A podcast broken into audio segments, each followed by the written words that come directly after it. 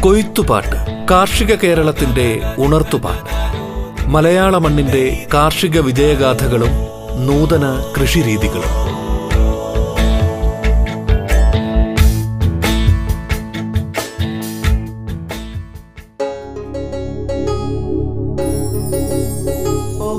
നമസ്കാരം പ്രിയ ശ്രോതാക്കളെ ശാസ്ത്രീയമായി തെങ്ങുകളെ എങ്ങനെ പരിചരിക്കാമെന്ന വിഷയത്തിൽ കേരള കാർഷിക സർവകലാശാലയുടെ സദാനന്ദപുരത്തെ കൃഷി സമ്പ്രദായ ഗവേഷണം അസിസ്റ്റന്റ് പ്രൊഫസർ ഡോക്ടർ ബിന്ദു സംസാരിക്കുന്നു.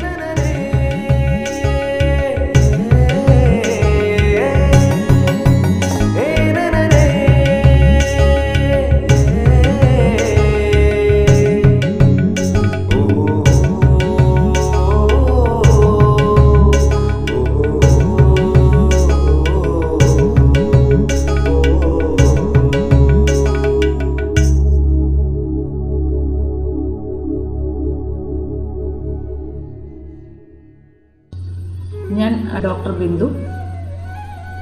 കേരള കാർഷിക സർവകലാശാലയുടെ കൃഷി സമ്പ്രദായ ഗവേഷണ കേന്ദ്രം സദാനന്ദപുരത്തെ അസിസ്റ്റന്റ് പ്രൊഫസറായിട്ട് ജോലി നോക്കുകയാണ്.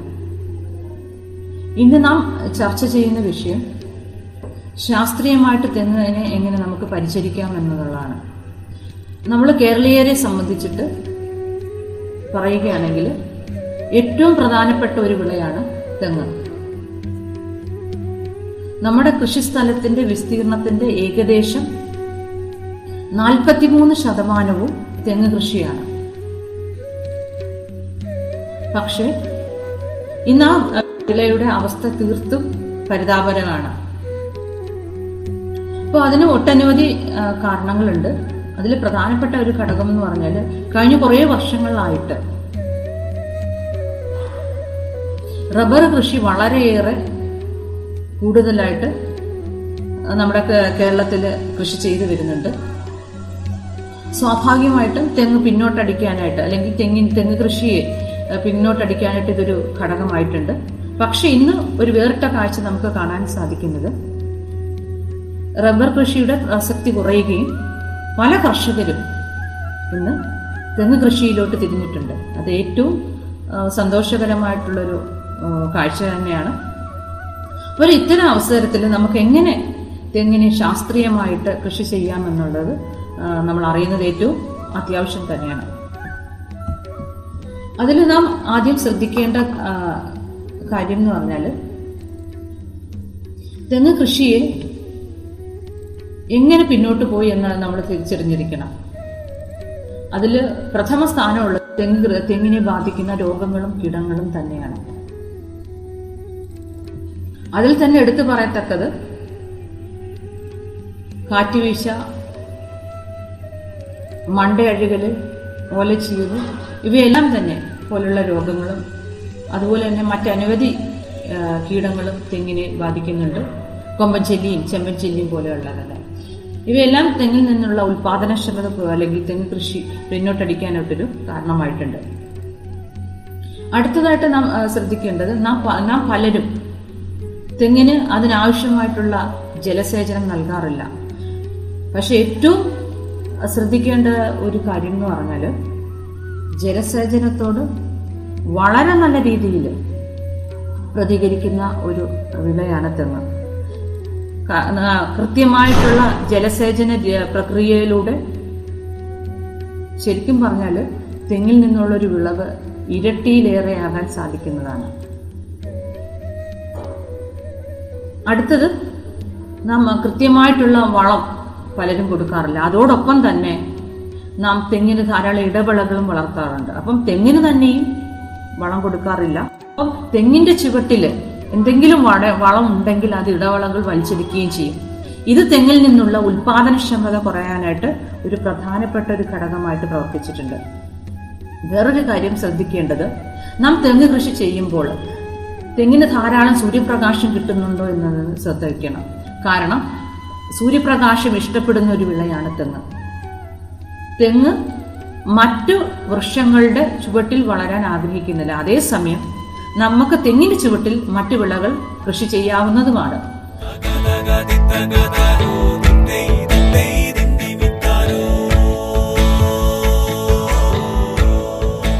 കൊയ്ത്തുപാട്ട്. കാർഷിക കേരളത്തിന്റെ ഉണർത്തുപാട്ട്. മലയാള മണ്ണിന്റെ കാർഷിക വിജയഗാഥകളും നൂതന കൃഷിരീതികളും.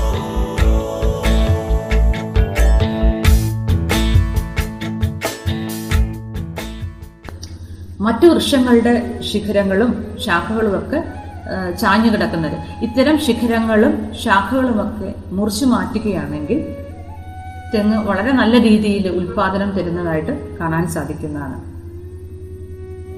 മറ്റൊരു പ്രധാനപ്പെട്ട കാര്യം നമ്മൾ ശാസ്ത്രീയമായിട്ടുള്ള രീതിയിൽ തെങ്ങ് നടുന്നില്ല എന്നുള്ളതാണ്. പ്രോപ്പറായിട്ട് അല്ലെങ്കിൽ കൃത്യമായ അകലം പാലിച്ച് തെങ്ങ് നടുകയാണെങ്കിൽ ഒരു ഹെക്ടർ സ്ഥലത്തെ ഏകദേശം നൂറ്റി എഴുപത്തെട്ട് എണ്ണ തെങ്ങാണ് നടേണ്ടത്. പക്ഷെ പല കൃഷിയിടങ്ങളിലും ഒരു ഇരുന്നൂറോ ഇരുന്നൂറ്റി ഇരുപതോളം വരെ തെങ്ങ് ഒരു ഹെക്ടർ സ്ഥലത്ത് തിങ്ങി നിറഞ്ഞു നിൽക്കുന്നതായിട്ട് കാണാൻ സാധിക്കുന്നു. ഇങ്ങനെ തിങ്ങി നിറഞ്ഞു നിൽക്കുകയാണെങ്കിൽ ഷെയ്ഡ് കൂടുകയും കായിക വളർച്ച കൂടുകയും ഈ ഉൽപാദനക്ഷമത കുറയുകയും ചെയ്യുന്നതായിട്ട് നമുക്ക് കാണാൻ സാധിക്കുന്നതാണ്. ഇതിനെ നാം കൃത്യമായ അകലത്തിൽ തെങ്ങ് നടാനായിട്ട് പ്രത്യേകം ശ്രദ്ധിക്കേണ്ടതാണ്. അടുത്തൊരു പ്രധാനപ്പെട്ട കാര്യം എന്ന് പറഞ്ഞാൽ പല കൃഷിയിടങ്ങളിലും പ്രായാധിക്യത്താൽ ബുദ്ധിമുട്ടുന്ന തെങ്ങുകളെയാണ് നമുക്ക് കാണാൻ സാധിക്കുന്നത്.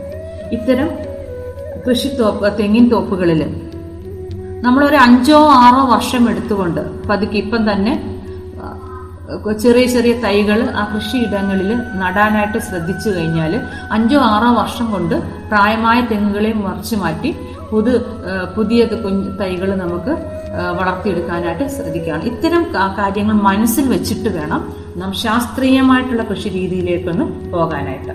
അപ്പം ശാസ്ത്രീയമായ കൃഷി രീതി പറയുകയാണെങ്കിൽ നാം ആദ്യം ശ്രദ്ധിക്കേണ്ടത് എത്തരം അല്ലെങ്കിൽ ഏത് സ്ഥലത്താണ് അല്ലെങ്കിൽ തെങ്ങ് കൃഷി നടാനായി തെങ്ങ് നടാനായിട്ട് അനുയോജ്യമായ സ്ഥലം ഏത് എന്ന് നാം മനസ്സിലാക്കിയിരിക്കണം. അപ്പൊ നാം അറിയേണ്ട ഒരു കാര്യം എന്ന് പറഞ്ഞാൽ ഒട്ടുമിക്ക സ്ഥലത്തും അല്ലെങ്കിൽ മിക്ക മണ്ണിലും തെങ്ങ് നല്ല രീതിയിൽ നമുക്ക് വളർത്താനായിട്ട് സാധിക്കുന്നതാണ്. അത് പശ്ചിമരാശി മണ്ണാകട്ടെ എക്കൽ മണ്ണാകട്ടെ ചെങ്കൽ അംശമുള്ള അല്ലെങ്കിൽ ചെങ്കൽ മണ്ണ് അല്ലെങ്കിൽ വെട്ടുകൽ പ്രദേശത്തൊക്കെ ആ, മണലിന്റെ അംശമുള്ള പ്രദേശത്ത് ഇത്തരം സ്ഥലങ്ങളിലൊക്കെ തന്നെ തെങ്ങ് വളരെ നല്ല രീതിയിൽ നമുക്ക് കൃഷി ചെയ്യാവുന്നതാണ്. പക്ഷെ നാം ഒഴിവാക്കേണ്ട ഒരു തരം മണ്ണുണ്ട്.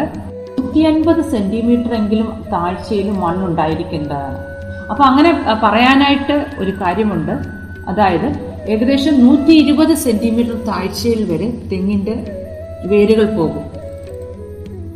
വേറെ ശ്രദ്ധിക്കേണ്ടത് ഭൂഗർഭ ജലത്തിന്റെ ആ, ലെവൽ.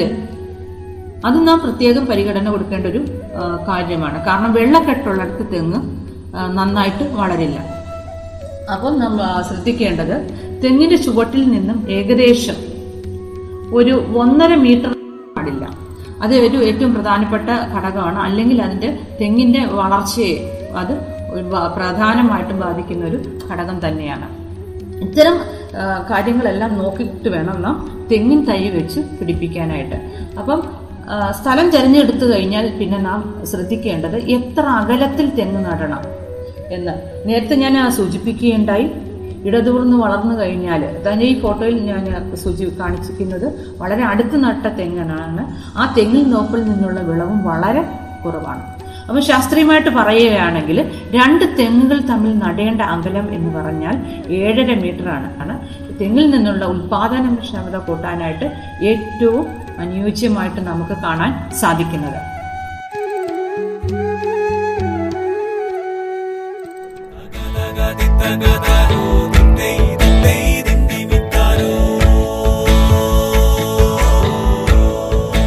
കൊയ്ത്തുപാട്ട്. കാർഷിക കേരളത്തിന്റെ ഉണർത്തുപാട്ട്. മലയാള മണ്ണിന്റെ കാർഷിക വിജയഗാഥകളും നൂതന കൃഷിരീതികളും. ഇടവേളയ്ക്ക് ശേഷം കൊയ്ത്തുപാട്ട് തുടരും.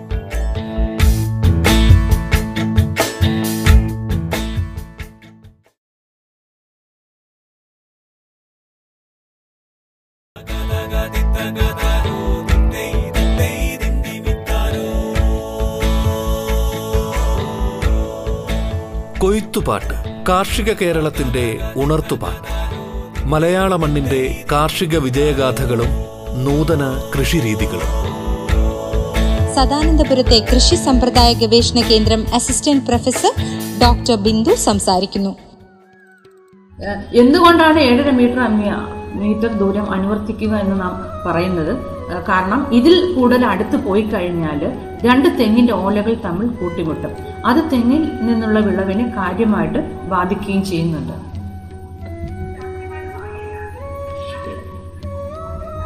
ഇനി നാം ശ്രദ്ധിക്കേണ്ടത് നമ്മൾ ഉത്തമ ഗുണങ്ങളുള്ള ഒരു മാതൃവൃക്ഷം എങ്ങനെ തിരഞ്ഞെടുക്കും എന്നുള്ളതാണ്.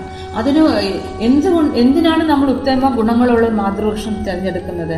നമുക്ക് വിത്ത് തേങ്ങ തിരഞ്ഞെടുക്കാൻ വേണ്ടിയിട്ടാണ്. തെങ്ങിനെ സംബന്ധിച്ചിട്ട് പറയുകയാണെങ്കിൽ തെങ്ങ് ഒരു ദീർഘകാലം നിലനിൽക്കുന്ന ഒരു വിളയാണ്. അതിന്റെ തൈ തെങ്ങും തൈ നല്ല ഗുണത്തിലുള്ളതായിരുന്നില്ലെങ്കിൽ അതിൽ നിന്നുള്ള വിളവിനെ കാര്യമായിട്ട് ബാധിക്കാറുണ്ട്. അപ്പം നല്ല വിത്ത് തേങ്ങ തിരഞ്ഞെടുത്ത് എങ്ങനെ നല്ല തെങ്ങും നമുക്ക് ഉണ്ടാക്കിയെടുക്കാം എന്നുള്ളതും നാം ഒന്ന് ശ്രദ്ധിക്കേണ്ടതാണ്. അതിന് വേണ്ട മാതൃഗുണങ്ങൾ മാതൃവൃക്ഷത്തിന്റെ ലക്ഷണങ്ങൾ അല്ലെങ്കിൽ നാം തിരഞ്ഞെടുക്കേണ്ട എത്ര മാതൃവൃക്ഷങ്ങളാണെന്ന് വൃക്ഷങ്ങളാണെന്ന് ഉള്ള ഒരു കാര്യങ്ങളാണ് ഇനി നാം ചർച്ച ചെയ്യാൻ പോകുന്നത്. അപ്പോൾ അതിനായിട്ട് എല്ലാ വർഷവും നന്നായിട്ട് കായ്ക്കുന്ന തെങ്ങിനെ വേണം നമ്മൾ സെലക്ട് ചെയ്യേണ്ടത്. അപ്പം ജലസേചനം സൗകര്യമില്ലെങ്കിൽ ഒരു വർഷം എൺപത് തേങ്ങയെങ്കിലും തരുന്ന തെങ്ങ് വേണം നാം തിരഞ്ഞെടുക്കേണ്ടത്. അതുപോലെ തന്നെ തെങ്ങിൻ തെങ്ങിന്റെ മുകൾ ഭാഗത്ത് ഏകദേശം മുപ്പത് മുതൽ നാൽപ്പത് വരെ വിടർന്ന ഓലകൾ ഉണ്ടായിരിക്കേണ്ടതാണ്. ഈ ഓലകൾ മടൽ തെങ്ങിനോട് ബലമായിട്ട് ബന്ധി ബന്ധിപ്പിച്ചിരിക്കുന്നതായിരിക്കും ആണെങ്കിൽ ഉത്തമമായിട്ടുള്ള ഒരു മാതൃവൃക്ഷമായിട്ട് നമുക്കതിനെ കണക്കാക്കാവുന്നതാണ്. മറ്റൊരു പ്രധാനപ്പെട്ട ഘടകം ഒരു വർഷം ഒരു തെങ്ങിന് പന്ത്രണ്ട് കുലകളെങ്കിലും ഉണ്ടായിരിക്കേണ്ടതാണ്. ഇപ്പം തെങ്ങിനെ സംബന്ധിച്ച് പറയുകയാണെങ്കിൽ ഓരോ ഓരോ മാസവും ഓരോ പുതിയ ഓല ഓലകൾ ഉണ്ടാവുകയും ആ ഓലയുടെ കവിളിൽ പൂങ്കുലകൾ വിരികയും ചെയ്യുകയാണ്. അപ്പം ഒരു വർഷം ഏകദേശം പന്ത്രണ്ട് ഓലകളെങ്കിലും ഉണ്ടായിരിക്കേണ്ടതാണ്. ആ ഓരോ ഓലകളുടെ കവിളിലും ഓരോ പൂങ്കുലകൾ വിരിയുകയും ചെയ്യും. അപ്പം ഈ പൂങ്കുലകൾ വിരിയുന്നതിന് ഞാൻ ഞാൻ നേരത്തെ സൂചിപ്പിക്കുകയുണ്ടായി.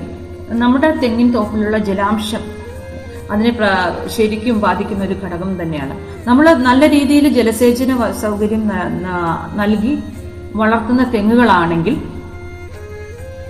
ഒരു ഒരു വർഷം പന്ത്രണ്ട് മുതൽ പതിനാല് പൂങ്കുലകളെങ്കിലും ആ തെങ്ങിൽ വിരിയുന്നതാണ്. അത് കറക്റ്റ് പറഞ്ഞാൽ ഇരുപത്തെട്ട് ദിവസം കൂടുമ്പോൾ ഒരു പൂങ്കുല വിരിയും അതേസമയം ജലശിരസേചന സൗകര്യം തീരെ കുറഞ്ഞ കൃഷി സ്ഥലങ്ങളിലാണെങ്കിൽ അല്ലെങ്കിൽ നമ്മൾ ജലം തീരെ കൊടുക്കാത്ത അല്ലെങ്കിൽ ഇറിഗേറ്റ് ചെയ്യാത്ത കൃഷി തോപ്പുകളിൽ നിന്ന് ഉണ്ടാകുന്ന തെങ്ങുകളിൽ ഈ പന്ത്രണ്ട് മുതൽ പതിനാല് പൂങ്കുലകൾ വിരിയുന്നതിന് പകരം എട്ടോ പത്തോ പൂങ്കുലകൾ മാത്രമേ വിരിയുകയുള്ളൂ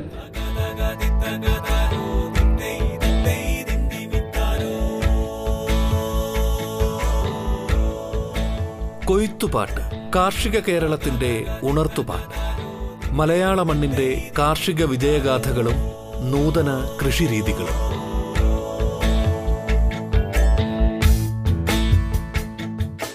അപ്പൊ ഇതിൽ നിന്ന് തന്നെ നമുക്ക് തെങ്ങിന് ഒരു ജലസേചനം കൊടുക്കുന്നതിന്റെ ഒരു പ്രസക്തി നമുക്ക് മനസ്സിലാക്കാവുന്നതാണ്. ഇനി അടുത്തൊരു മാതൃ വൃക്ഷത്തിന് ഉണ്ടായിരിക്കേണ്ട ഒരു പ്രത്യേകിച്ചിട്ടുള്ള ഒരു ഗുണം എന്ന് പറഞ്ഞാൽ ഒരു വർഷത്തിൽ പന്ത്രണ്ട് കുലകളെങ്കിലും അതിൽ നിന്ന് ഉണ്ടായിരിക്കേണ്ടതാണ്. അതുപോലെ തന്നെ തേങ്ങയുടെ സൈസ് ഇടത്തരം വലിപ്പമുള്ള തേങ്ങകളായിരിക്കണം. നീണ്ടുരുണ്ട തേങ്ങകളായിരുന്നാൽ കൂടുതൽ നല്ലത്. അതേപോലെ തന്നെ പൊളിച്ച നാളികേരത്തിന് ഏകദേശം അറുന്നൂറ് ഗ്രാം എങ്കിലും തൂക്കം വേണ്ടത് ഏറ്റവും ഉത്തമ ഗുണമുള്ളതായിട്ട് നാം കരുതുന്നതാണ്. ഒരു തെങ്ങിൽ നിന്നും അതുപോലെ തന്നെ ശരാശരി ഒരു തേങ്ങയിൽ നിന്നും നൂറ്റൻപത് ഗ്രാമിന് മുകളിൽ കൊപ്ര ലഭിക്കുന്നതാണെങ്കിൽ നമുക്ക് അത്തരം തെങ്ങുകളെ മാതൃ ഉത്തമ ഗുണമുള്ള ഒരു മാതൃവൃക്ഷമായിട്ട് കണക്കാക്കാവുന്നതാണ്. ഇനി നാം ഒരു കാര്യം പ്രത്യേകം ശ്രദ്ധിക്കേണ്ടതാണ്. ഇത്തരം ലക്ഷണങ്ങളുള്ള തെങ്ങുകൾ വ- വളക്കുഴിയുടെ അടുത്തോ അല്ലെങ്കിൽ ധാരാളം ജലസേചന ജലം കിട്ടി കിട്ടി വളരുന്ന സ്ഥലത്തോ ആണെങ്കിൽ നാം ഒരിക്കലും സെലക്ട് ചെയ്യരുത്. കാരണം ഇത്തരം ഗുണങ്ങൾ ഒരുപക്ഷെ ഈ അതിന് കിട്ടുന്ന നല്ല വളം മൂലമോ അല്ലെങ്കിൽ വെള്ളം മൂലമോ ഉണ്ടായിരിക്കും. അപ്പം എടുത്തു പറയേണ്ട ഒരു കാര്യം എന്ന് പറഞ്ഞാൽ നമ്മൾ ഇത് മാതൃവൃക്ഷം തിരഞ്ഞെടുക്കുമ്പോൾ വളക്കുഴിയുടെ അടുത്തോ അല്ലെങ്കിൽ ധാരാളമായിട്ട് ജലം കിട്ടുന്ന സ്ഥലത്തോ ഉള്ള തെങ്ങുകളാണെങ്കിൽ നാം സെലക്ട് ചെയ്യരുത്. ഇത്തരം തെങ്ങിൽ നിന്നും നമുക്ക് ഡിസംബർ മാസം മുതൽ വിത്ത് തേങ്ങകൾ നമുക്ക് ശേഖരിച്ചു തുടങ്ങാവുന്നതാണ്. അപ്പോൾ വിത്ത് തേങ്ങ ശേഖരിക്കേണ്ട സമയം എന്ന് പറഞ്ഞാൽ ഡിസംബർ മുതൽ മെയ് മാസം വരെയാണ്. ഇനി നമ്മൾ വിത്ത് തേങ്ങ പാകേണ്ട സമയം എന്ന് പറഞ്ഞാൽ മെയ് മാസത്തിലാണ്. മെയ് മാസത്തെ പുതുമഴയോട് കൂടി തന്നെയാണ് നമ്മൾ വിത്ത് തേങ്ങ പാകേണ്ടത്.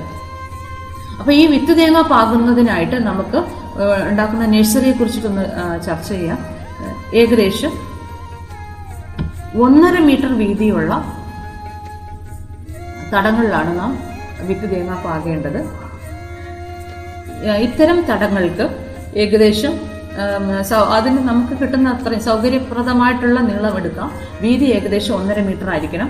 അങ്ങനെ ഇത്തരം രണ്ട് തടങ്ങൾ തമ്മിൽ ഏകദേശം എഴുപത്തഞ്ച് സെന്റിമീറ്റർ അകലം കൊടുക്കുന്നത് നല്ലതായിരിക്കും. അതുപോലെ തന്നെ ഈ ഒന്നര മീറ്റർ വീതിയിലെടുത്ത ഈ തടത്തിൽ ഒരു അഞ്ച് വരി വിത്ത് തേങ്ങയെങ്കിലും നമുക്ക് പാകാവുന്നതാണ്. ഇരു ഇരുപത്തഞ്ച് മുതൽ മുപ്പത് സെന്റിമീറ്റർ താഴ്ചയിൽ എടുത്ത ചാലുകളിൽ മുപ്പത് സെന്റിമീറ്റർ അകലത്തിൽ കുത്തനെയാണ് തേങ്ങകൾ പാകുന്നത്.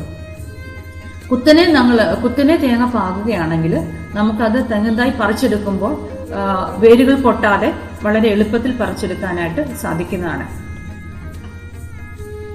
പല സ്ഥല നഴ്സറികളിലും ചരിച്ചിട്ട് ചരിച്ചു കിടത്തി ഏഹ്, വിത്ത് തേങ്ങൾ പാകുന്നതും കാണാൻ സാധിക്കുന്നതാണ്. ചരിച്ചു കിടത്തി വിത്ത് തേങ്ങൾ പാകിയാൽ തെങ്ങും തൈകൾ വളരെ വേഗത്തിൽ കിളിച്ചു വരുന്നതാണ്. പക്ഷെ അതിനൊരു പിന്നീടൊരു പ്രയാസം നേരിടുന്നത് നമ്മൾ ഈ തെങ്ങും തൈകൾ പറിച്ചു നടുമ്പോൾ തിരിച്ച് പറിച്ചെടുക്കുമ്പോൾ ഈ ചരിച്ചു കിടത്തി പാകിയ നഴ്സറിയിൽ നിന്നുള്ളത് പറിച്ചെടുക്കാൻ കുറച്ച് ബുദ്ധിമുട്ടായിരിക്കും. അപ്പം ദൂര സ്ഥലത്തൊക്കെ നമ്മൾ ട്രാൻസ്പോർട്ട് ചെയ്യാനായിട്ടുള്ള തെങ്ങും തൈകൾ വളർത്തുകയാണെങ്കിൽ കുത്തനെ പാകി കിളിപ്പിക്കുന്നതായിരിക്കും ഏറ്റവും അനുയോജ്യമായിട്ടുള്ളത്.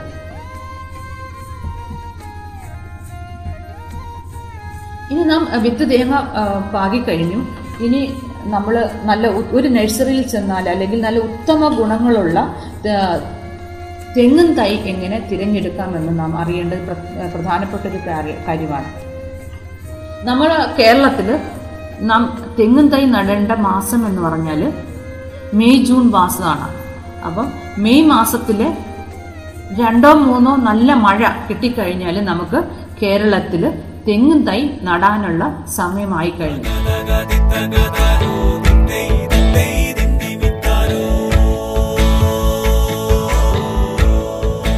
കൊയ്ത്തുപാട്ട് കാർഷിക കേരളത്തിന്റെ ഉണർത്തുപാട്ട്.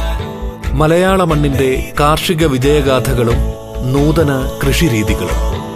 കൊയ്ത്തുപാട്ടിന്റെ ഇന്നത്തെ അധ്യായം പൂർണമാകുന്നു.